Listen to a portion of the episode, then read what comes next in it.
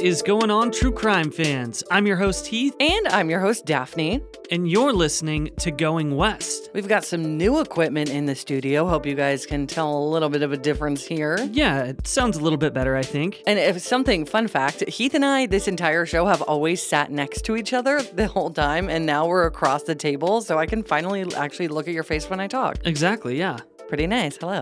Hello. So today's case... We have been working on this research for a little over a month as the trial has taken place, just waiting and waiting for it all to be over. And it finally is. A conclusion has been made. So thank you everybody for tuning in, and our hearts really go out to Sophie's family after so many years of missing her. Yes, and this case involves a missing and murdered Indigenous woman, so it's really, really great to see justice for a case like this, especially one that has been... You know, that's taken so long well, to see justice, right? Exactly. And I know that there was a lot of frustration with the community and the family regarding how long this case really did take. So absolutely agree. Yeah. And if you guys are looking for more Going West episodes, I always say this, head on over to patreon.com slash Going West podcast. We have a bunch of episodes for you to binge. I'm going to leave it at that, and we'll get right into today's story.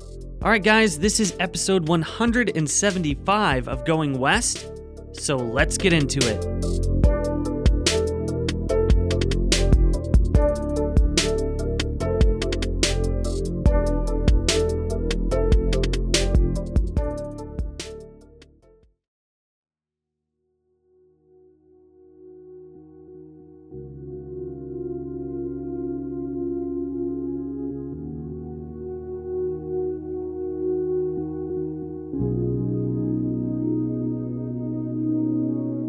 In nineteen ninety-three, a twenty-year-old university student in Alaska was hanging out with her friends in the dorms when she stepped out for a smoke. When she never returned and then missed an important appointment the next day, her loved ones grew concerned. But it all took a horrific turn when her body was found in the dorm bathroom. And after years of searching, genealogical D N A finally brought answers to this case. This is the story of Sophie Sergi.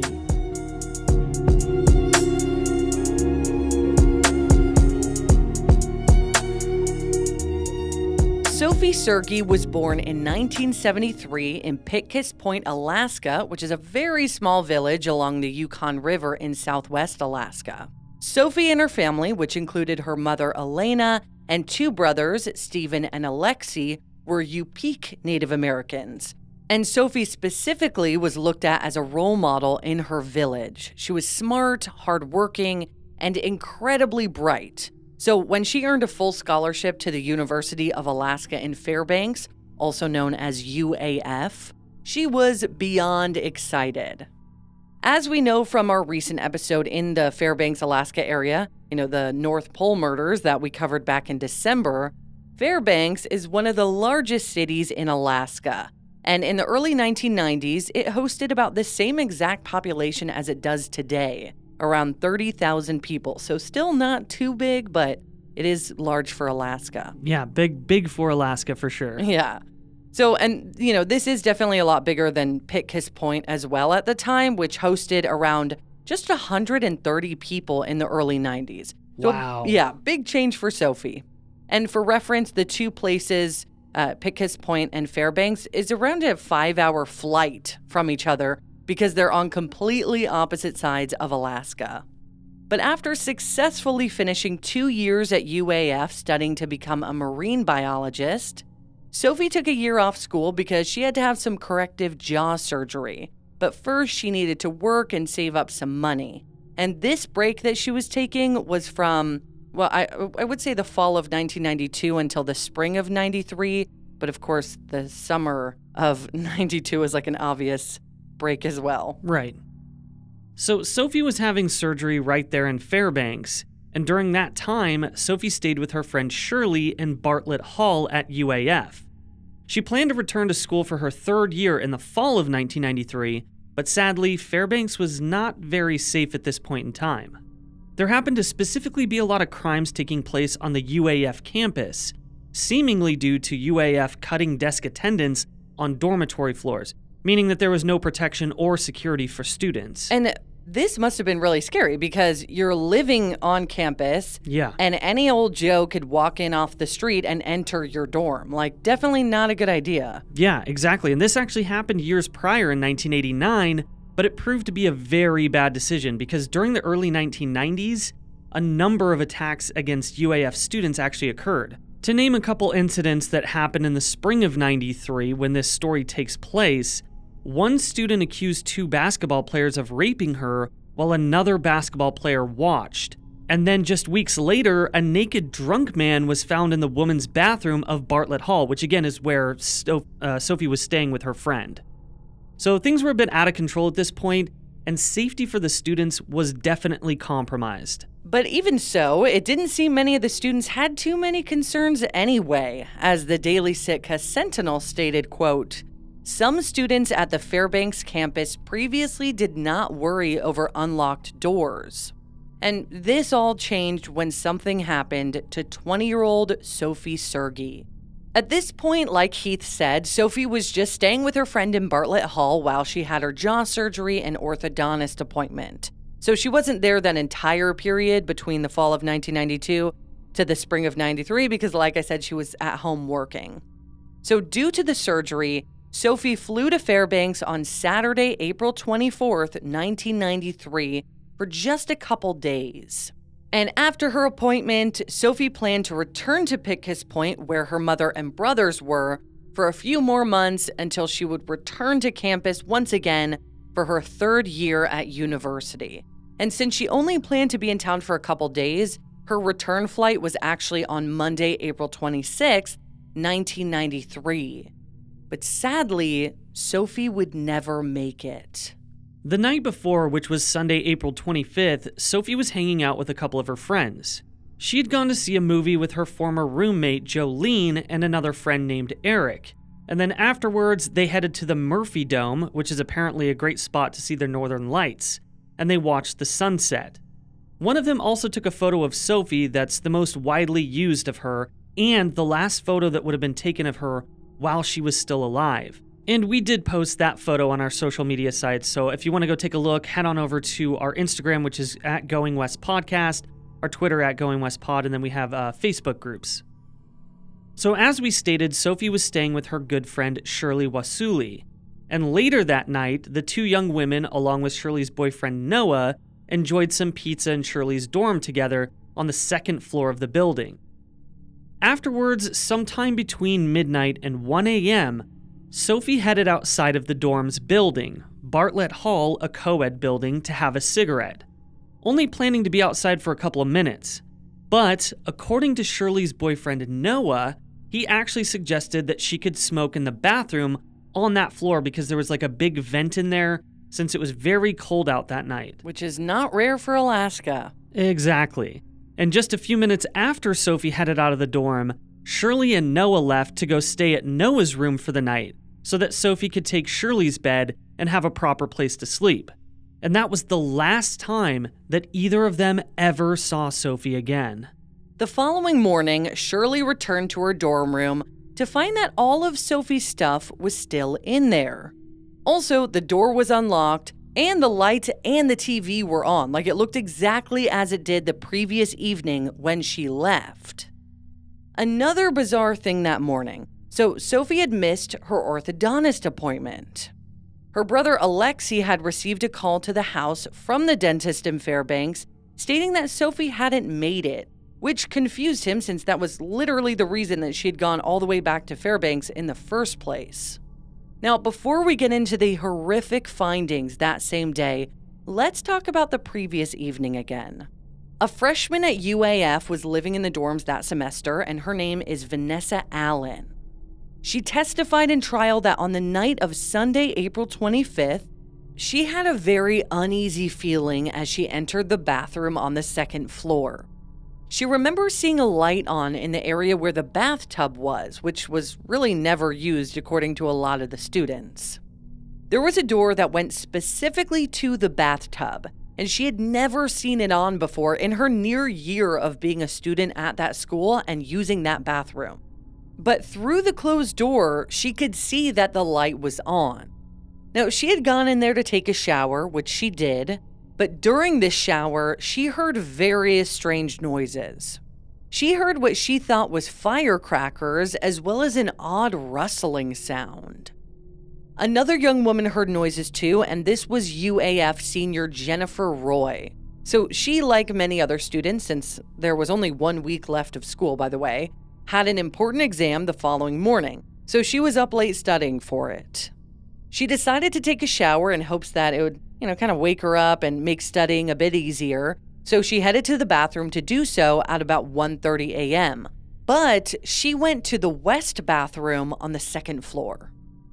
So to describe the bathrooms a little bit more, basically there was a bathroom for both sides of the building on each floor, but they shared a common wall and were in the middle of the floor.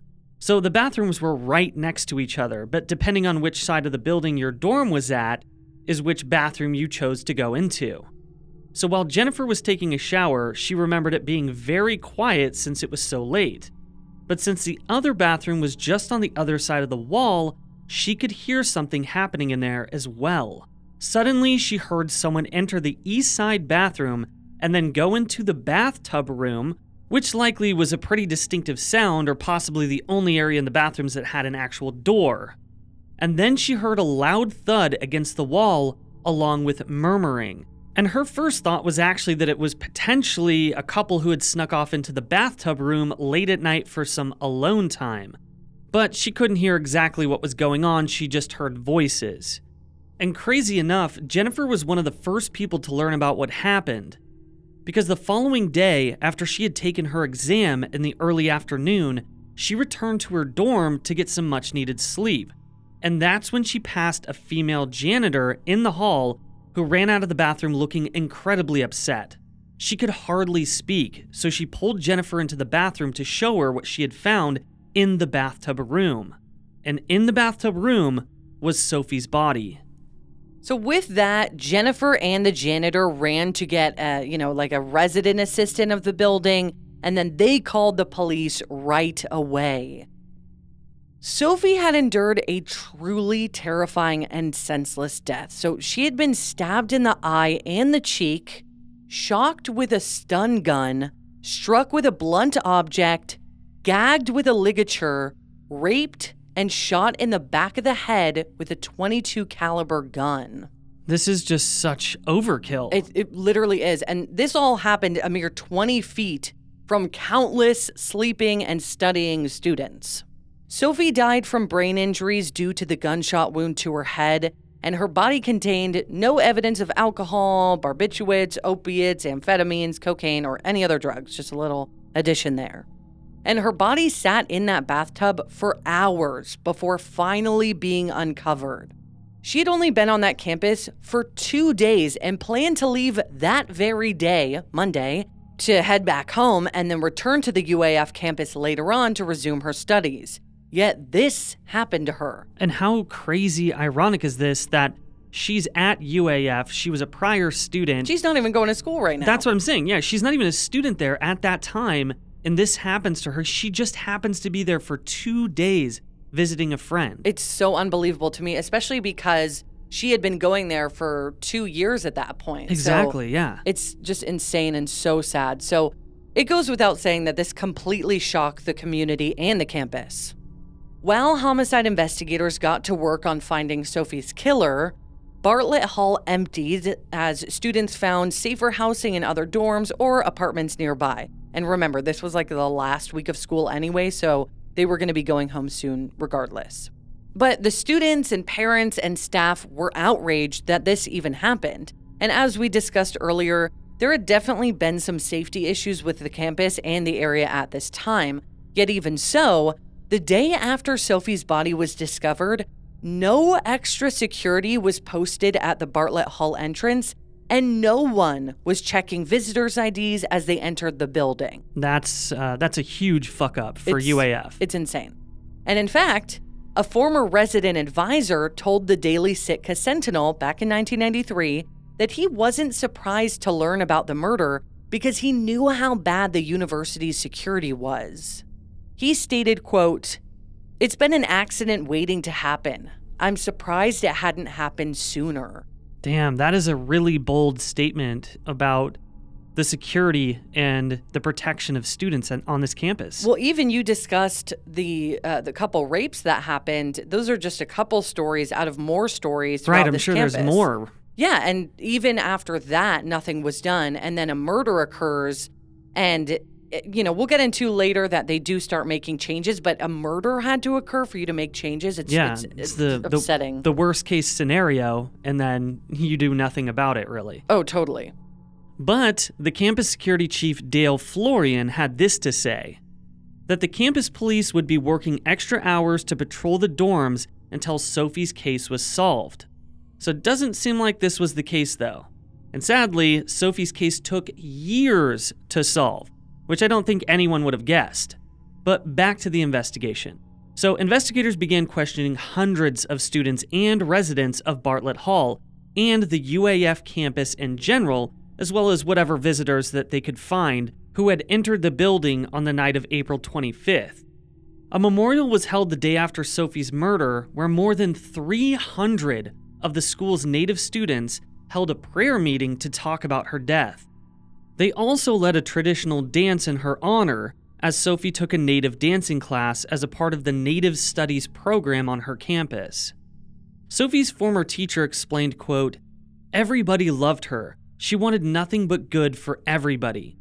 This just isn't supposed to happen." Sophie's best friend Shirley spoke at the memorial stating, quote, "It's important to know how much Sophie enjoyed life. Don't be bitter. We should continue to pray for the person who took Sophie away from us." Shirley also read messages from Sophie's mother and other friends from her home village, so it was just this incredibly emotional memorial. But people were very hopeful that her killer would be brought to light, and justice for Sophie would prevail.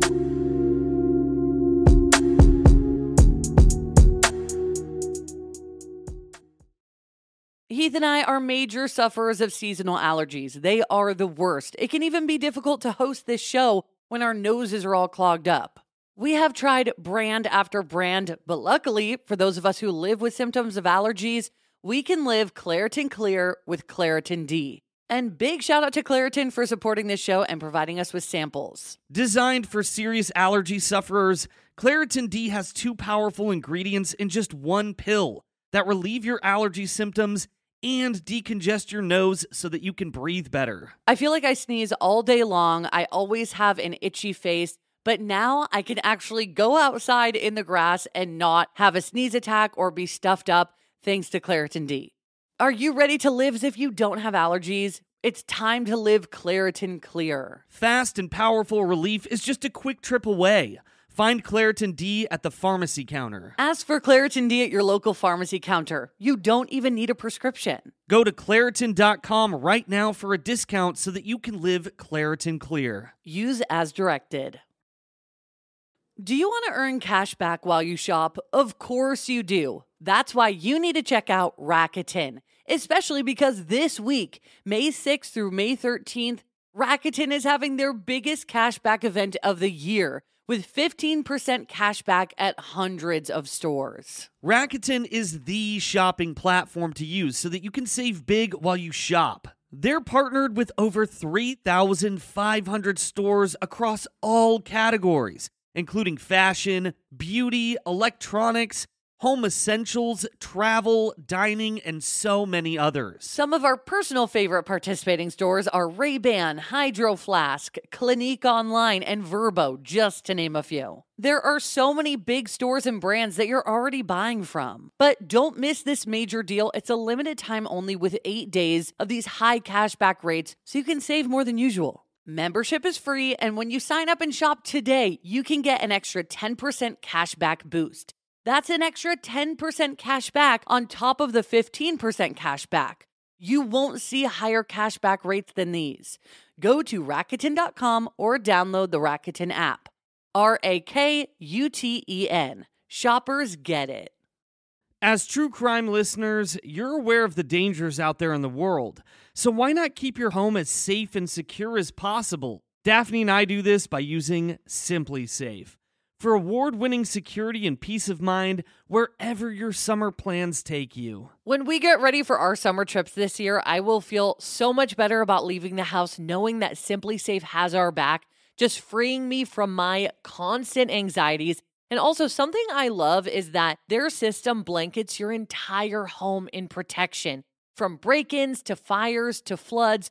And with indoor and outdoor cameras to choose from, you will feel safe any time of day or night. And SimpliSafe is backed by twenty-four seven professional monitoring agents to help stop crimes in real time, which is part of why they were named the best home security system of twenty twenty-four. SimpliSafe has given us and so many listeners real peace of mind, and we want you to have it too.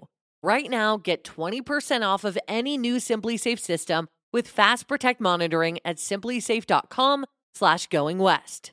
There's no safe like SimpliSafe. Sometimes Daphne and I are doing research for Going West, and we subscribe to different newspapers from all around the country, and then we forget to unsubscribe. But that's exactly why we love Rocket Money.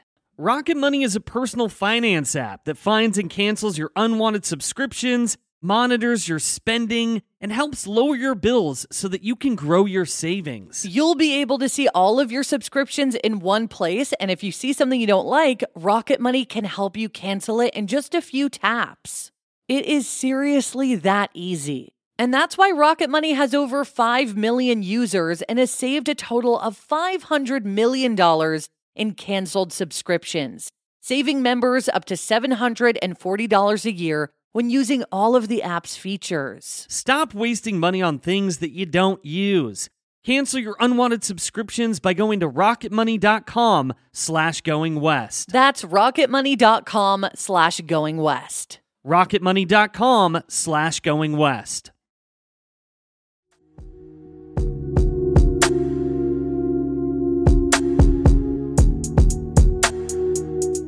Alaska troopers and investigators collected various fingerprints, hair samples, semen, and other evidence from the crime scene. But it didn't immediately bring any answers, because remember, this is nineteen ninety-three.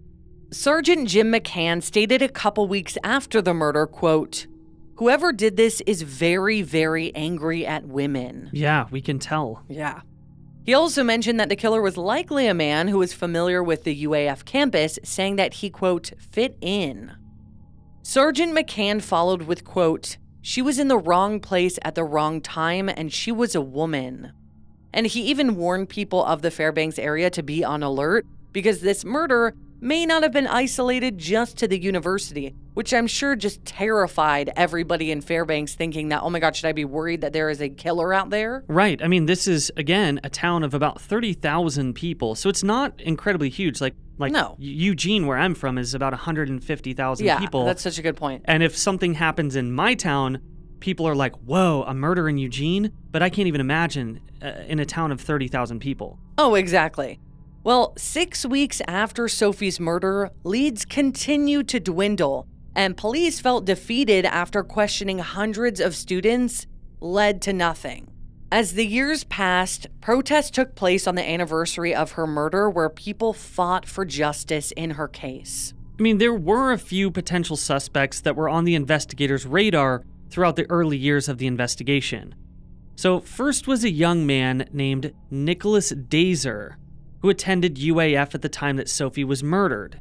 He ended up being ruled out because although he did own a gun while he was at U A F, it was a forty caliber pistol, whereas Sophie was shot with a twenty-two caliber gun. Also, when tested, Nicholas's D N A did not match what was found at the crime scene. Another person of interest was Gregory Thornton, who was living in the U A F dorms in Bartlett Hall when Sophie was murdered.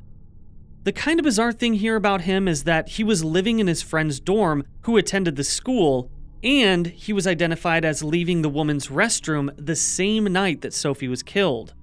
On top of this, he left campus not long after Sophie's body was found. Now, we have to remember that the school year was coming to a close, so all the students would leave, and many students did leave the dorms due to feeling unsafe after the murder. So although there are some things that do seem suspicious with uh, Gregory, His D N A was not found at the scene, and he was ruled out. And they couldn't even test his D N A until like nineteen ninety-nine slash two thousand yeah, because that's, of, you know, technology. Yeah, so. That's another thing we have to keep in mind with this case is that D N A testing really hadn't even made its mark. So it really slowed down the investigation. Cause, yeah. Because that's all they had was the D N A at the scene. They had like pretty much nothing else. And that's the most horrible part, I think, about these cases is the fact that these cases happen and they do have this solid D N A evidence, but it just, the technology was just not there, so you had to wait. I know, it's so frustrating. So there was another potential suspect, and his name was Kenneth Modo, who was just eighteen years old back in nineteen ninety-three. He came into the picture when a young woman who attended U A F told police that she had seen a young man on the night of Sophie's murder who stood out to her, and that he had also been near the restrooms. So Alaska troopers noted his description and found a young man who matched it, Kenneth Modo. And it turns out he is extremely violent in general and towards women. The description included a young man who stood at five foot nine inches tall with black hair wearing a gray t-shirt. So kind of a basic description. So I, I really wish I knew more about how they made the connection to Kenneth Modo, because that is yeah, very basic. That's extremely basic, yeah.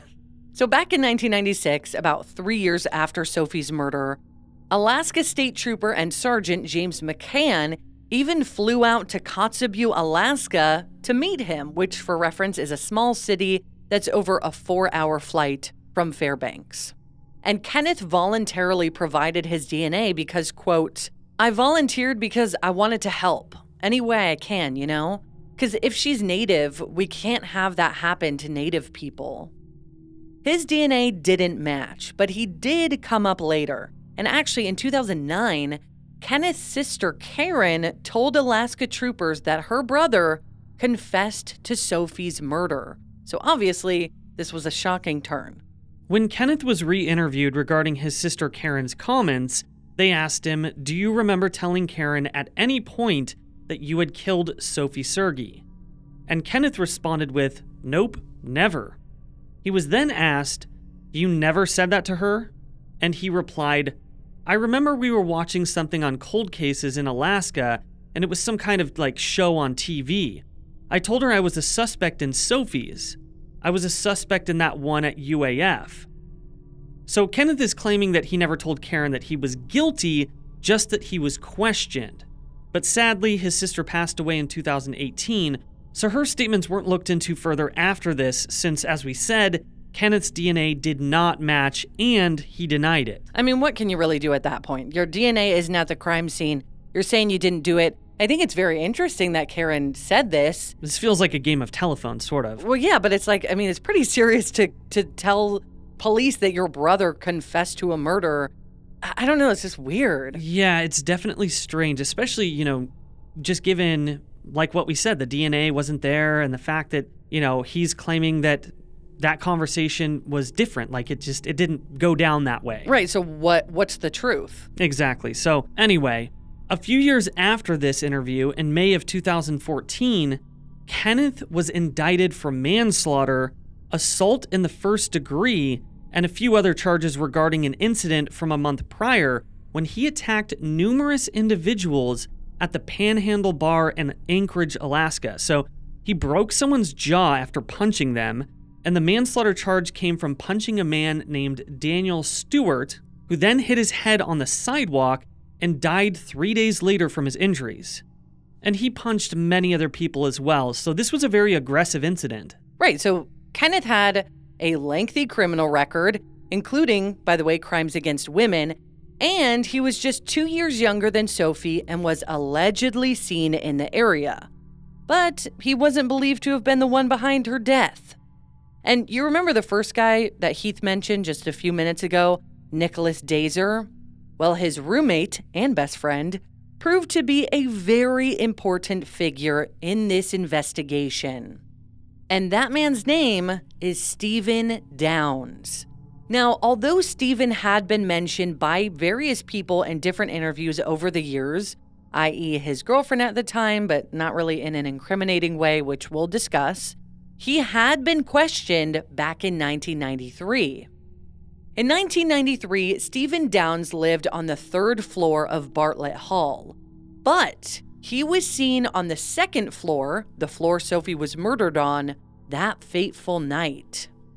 He was an eighteen-year-old freshman at this time and had primarily stayed on the fourth floor with his girlfriend, who was having a bit of a party on the night of April twenty-fifth, nineteen ninety-three. Stephen was known to own various weapons, including a knife and a gun, and when he was interviewed in nineteen ninety-three, he denied having any involvement in Sophie's murder, and that was that. And we have to remember, like I mentioned earlier, they didn't have the D N A technology at the time to take a sample from him and test it against the D N A that they had. So they kind of just took his word for it, and Stephen Downs was not considered a suspect. And let me clear this whole thing up. So basically, you know how I said that Kenneth's D N A was eventually tested. So it's because Kenneth was actually a potential person of interest. So he was on the radar, whereas Stephen was just one of the many students that they questioned in nineteen ninety-three. So Stephen was never, you know, in those days considered a person of interest. He was just another guy that lived in Bartlett Hall and was questioned. Right, and Kenneth's D N A wasn't or Kenneth's D N A wasn't tested until later on, correct? Yeah, yeah, yeah. So although he was questioned in ninety-three, his questioning carried on until two thousand nine when his sister said, "Hey, he told me he murdered Sophie." So he was a part of the investigation, you know, for the long haul. Right. So the years continued to pass on with no real suspects in Sophie's case. Cold case investigators continued to remind the public about Sophie's case, encouraging anyone who was at Bartlett Hall that night to contact them, because any piece of information could be relevant. As tips continued to trickle in, investigators checked them out, but still nothing. Then, in two thousand fifteen, the cold case unit was defunded and Sophie's case really went cold because now they don't have hardly any resources. But thanks to the advances made in D N A technology, a match was made in two thousand eighteen.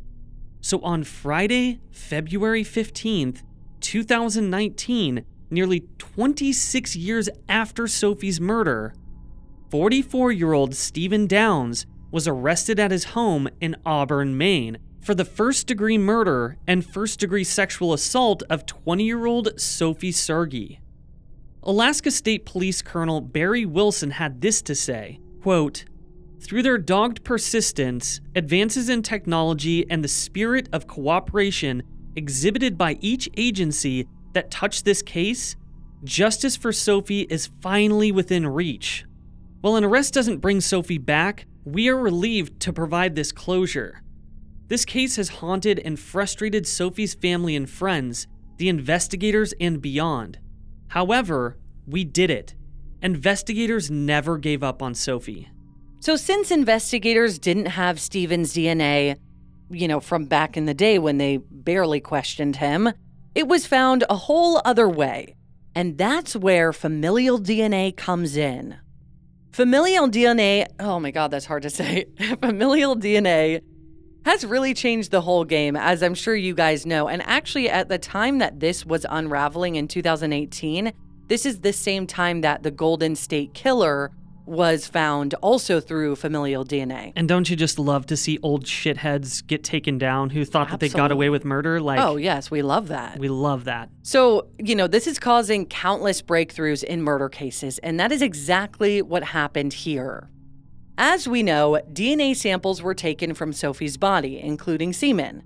And these D N A samples were tested back in the late nineteen nineties and early two thousands for any matches in the CODIS national database, but no matches came in. However, in two thousand eighteen, when Alaska State Trooper investigator Randy McFerrin was assigned to Sophie's case, he contacted a lab that uses genealogical testing to see if they could identify a potential suspect in her case. And with that, this company used GEDmatch. I think it's G E D or GEDmatch. What do you think that is? I think that's GEDmatch. Jed, I don't know which one it is, guys, sorry. But I do know that it is a public database. They found, quote, five promising matches, two of which were second cousins or closer to the suspect, and three of which were third cousins or closer to the suspect.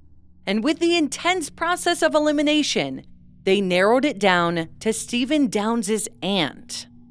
There was only one possible male relative that it could be, and it was him. God, I love how this whole thing works. I love that through some sort of family member, they're able to match the D N A to a complete piece of shit. This is a reminder for all of us to use Ancestry or twenty-three and me or any of those, because we could help. Yeah, true. I mean, seriously. Yeah.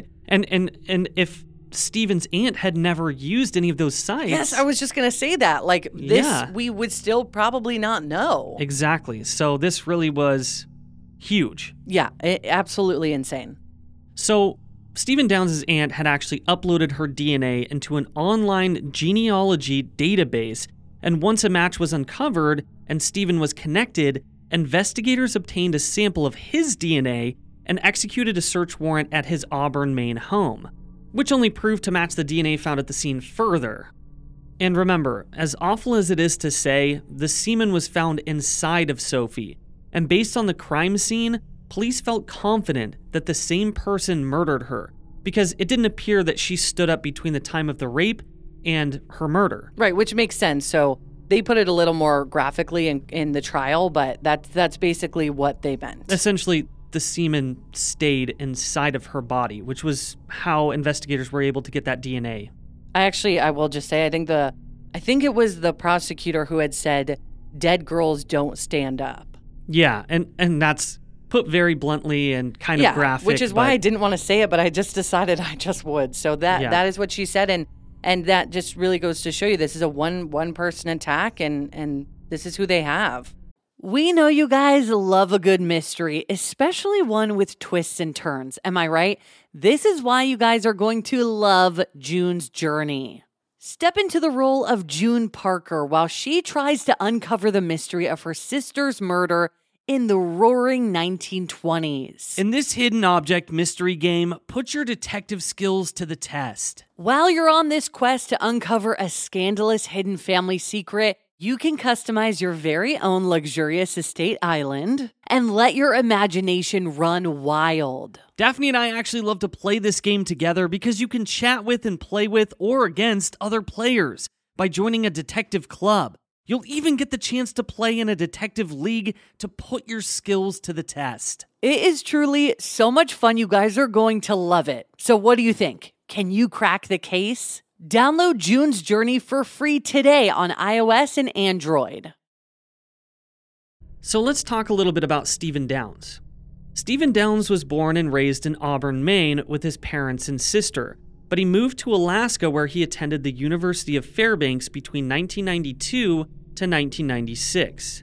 Then from nineteen ninety-eight to two thousand three, he lived in Tucson, Arizona.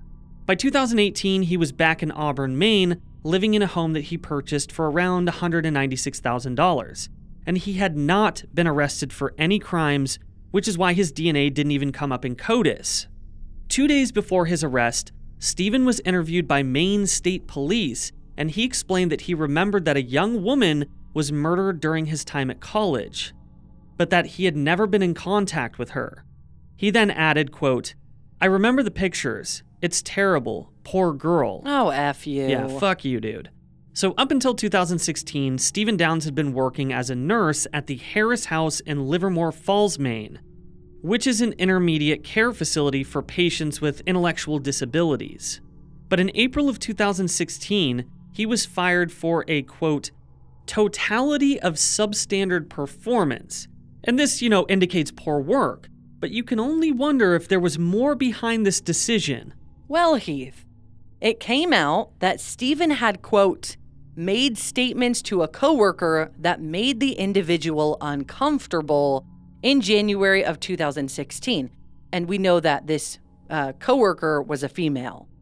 Then two months later, another female coworker reported Stephen, and the details available are as follows.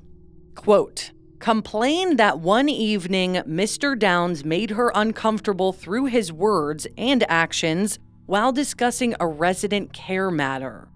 Mister Downs disputes that his conduct was inappropriate. So he basically denied that he was yeah. inappropriate. But I'm sure if two women are like, this guy made me uncomfortable, you probably did. So he was also accused of mishandling medications, which is a pretty big deal. In September of two thousand sixteen, so after he was fired, in order to keep his nursing license, he was to follow these disciplinary terms: a warning and a requirement that he successfully complete a course in professional boundaries pre-approved by the board's executive director within two months of the execution of the consent agreement.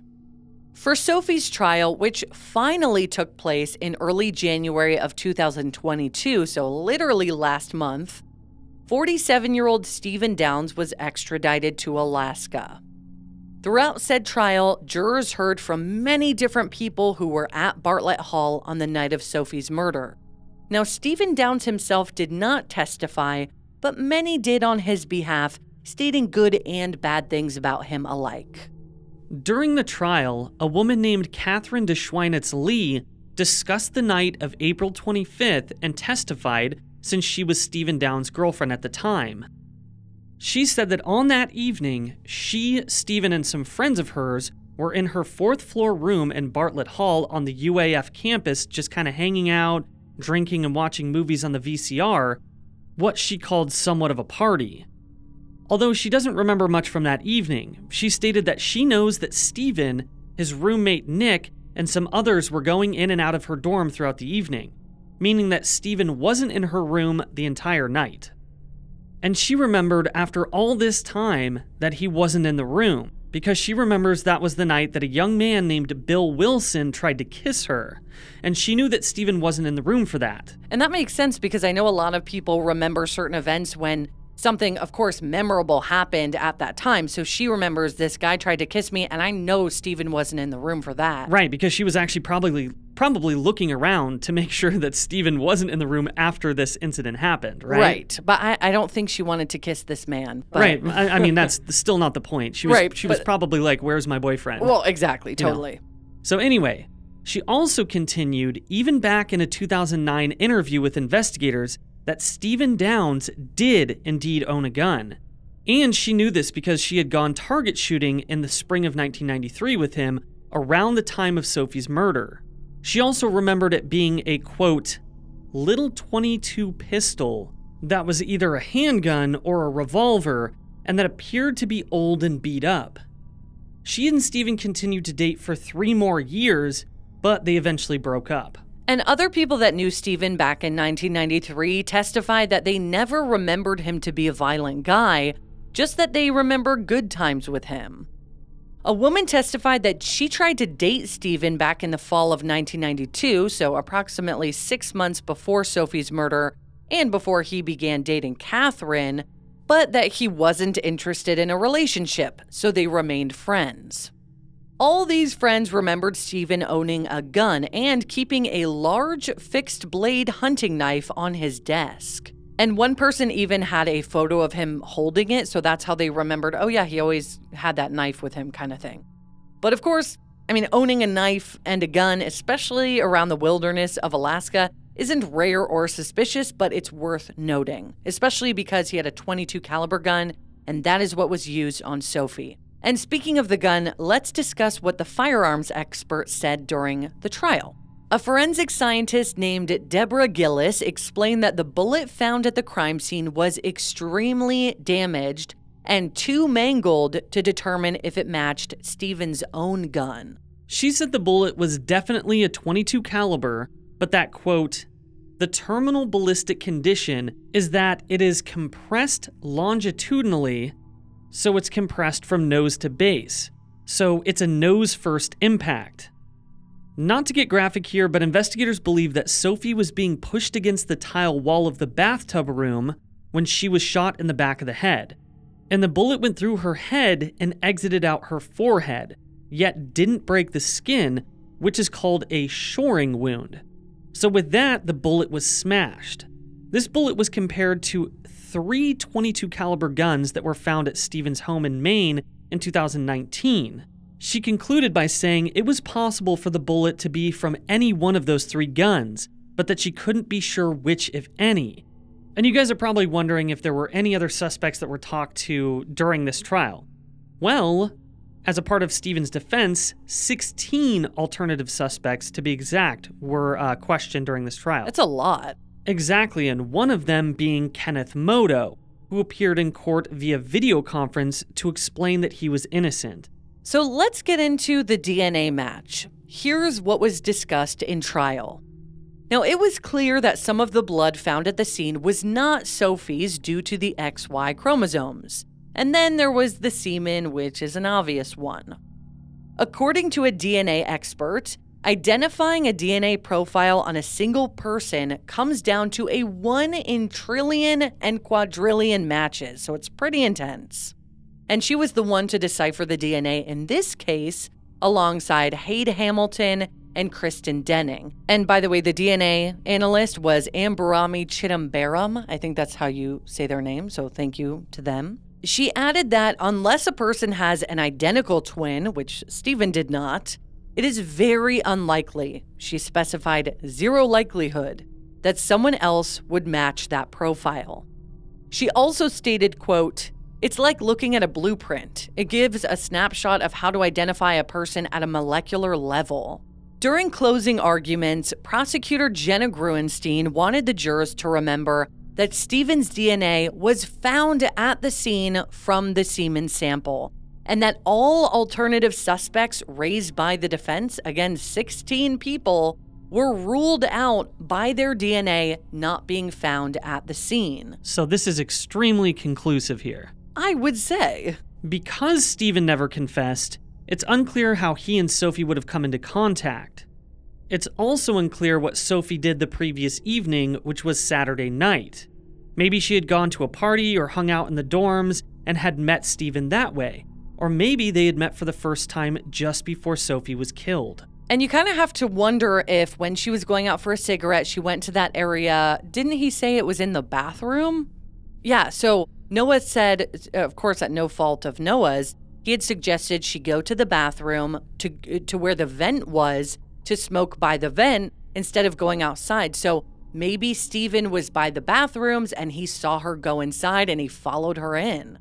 Yeah, that's definitely possible. But to me, also thinking about the severity of the crime, like he used a stun gun, yeah, true. A, a knife, and a, and a gun. So he was either out there on the on the prowl looking for someone to sexually assault. Because why would you be carrying all those weapons on your person? That's such a good point. You know what I mean? Like he was, it seems to me like he was out there, like either he had specifically gone after Sophie herself or he was specifically going after just any female student. It's just weird because it's not like this happened at a party where Stephen would have seen her and then, you know, prepared for that. Like, what are the chances that he would have planned for this to happen knowing she was going to leave at, at midnight or one a.m. to go have a cigarette? Like, it, right. It doesn't make sense. Right, so he must have just been on the prowl at that point in time. But that is a really good point, that he would have had to have had all of these weapons on him unless he, you know, uh, hit her with a blunt object or whatever,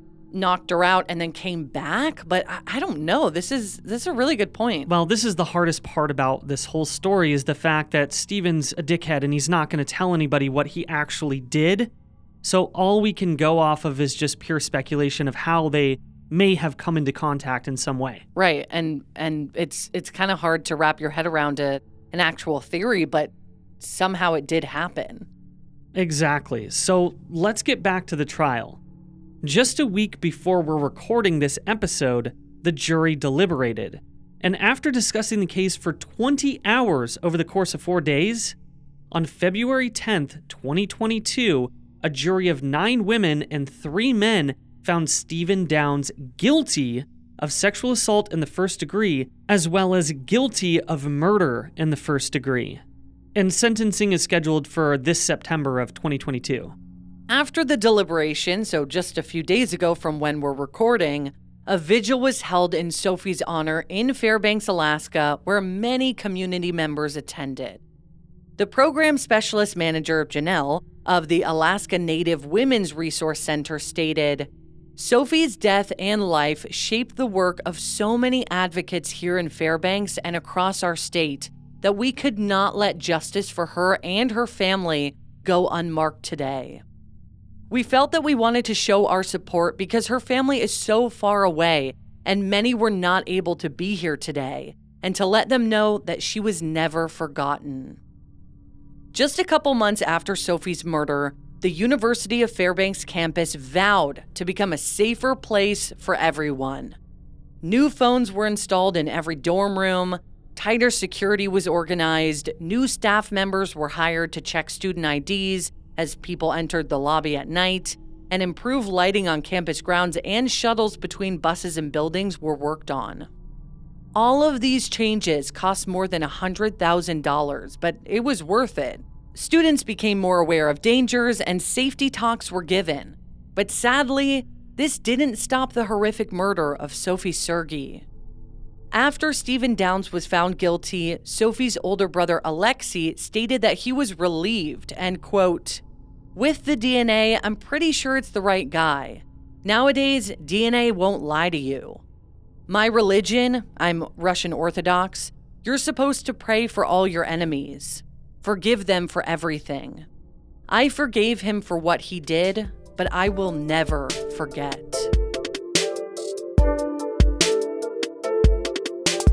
Thank you so much, everybody, for listening to this episode of Going West. Yes, thank you guys so much for listening. And on Friday, we'll have an all-new case for you guys to dive into. I'm so glad that this case finally saw resolution, but it's just like everybody else is saying, it's not going to bring Sophie back. And it's it's really sad that this even happened because she was murdered so horrifically. And it took so long for justice to be served, but I'm glad they've got the right guy behind bars. And I'm also really happy to hear that this campus has, you know, really worked on their security and their safety for students because that's a very important piece of this story. Oh, absolutely. I mean, all campuses should be safe and students should feel safe just going to the bathroom, whether you're going to take a bath, take a shower, or smoke a freaking cigarette. So um, just a very devastating case. But thank you guys so much for listening. Thank you for sharing our show in general. We love you guys so much. It means the world that you support our show and listen to Going West. And if you guys feel like you want to leave us a nice review, please do so. We really love that. It helps us move up in the charts. So if you're loving Going West, you can help us out by doing that. That would be amazing. Yes, and by helping us move up on the charts or, or just get more noticed, it actually helps these cases, uh, you know, come to light more. It helps them get to more ears. So it's really important overall. So thank you guys so much for doing everything you do for us, and we love you. All right, guys. So for everybody out there in the world, don't be a stranger.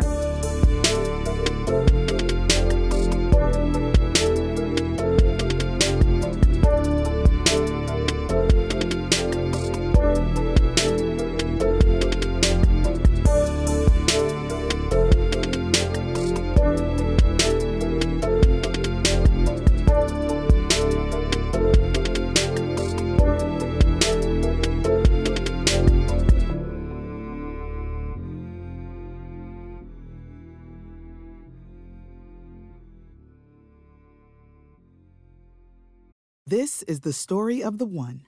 As head of maintenance at a concert hall, he knows the show must always go on. That's why he works behind the scenes, ensuring every light is working, the H V A C is humming, and his facility shines. With Grainger's supplies and solutions for every challenge he faces, plus twenty-four seven customer support, his venue never misses a beat. Call quick grainger dot com or just stop by. Grainger, for the ones who get it done.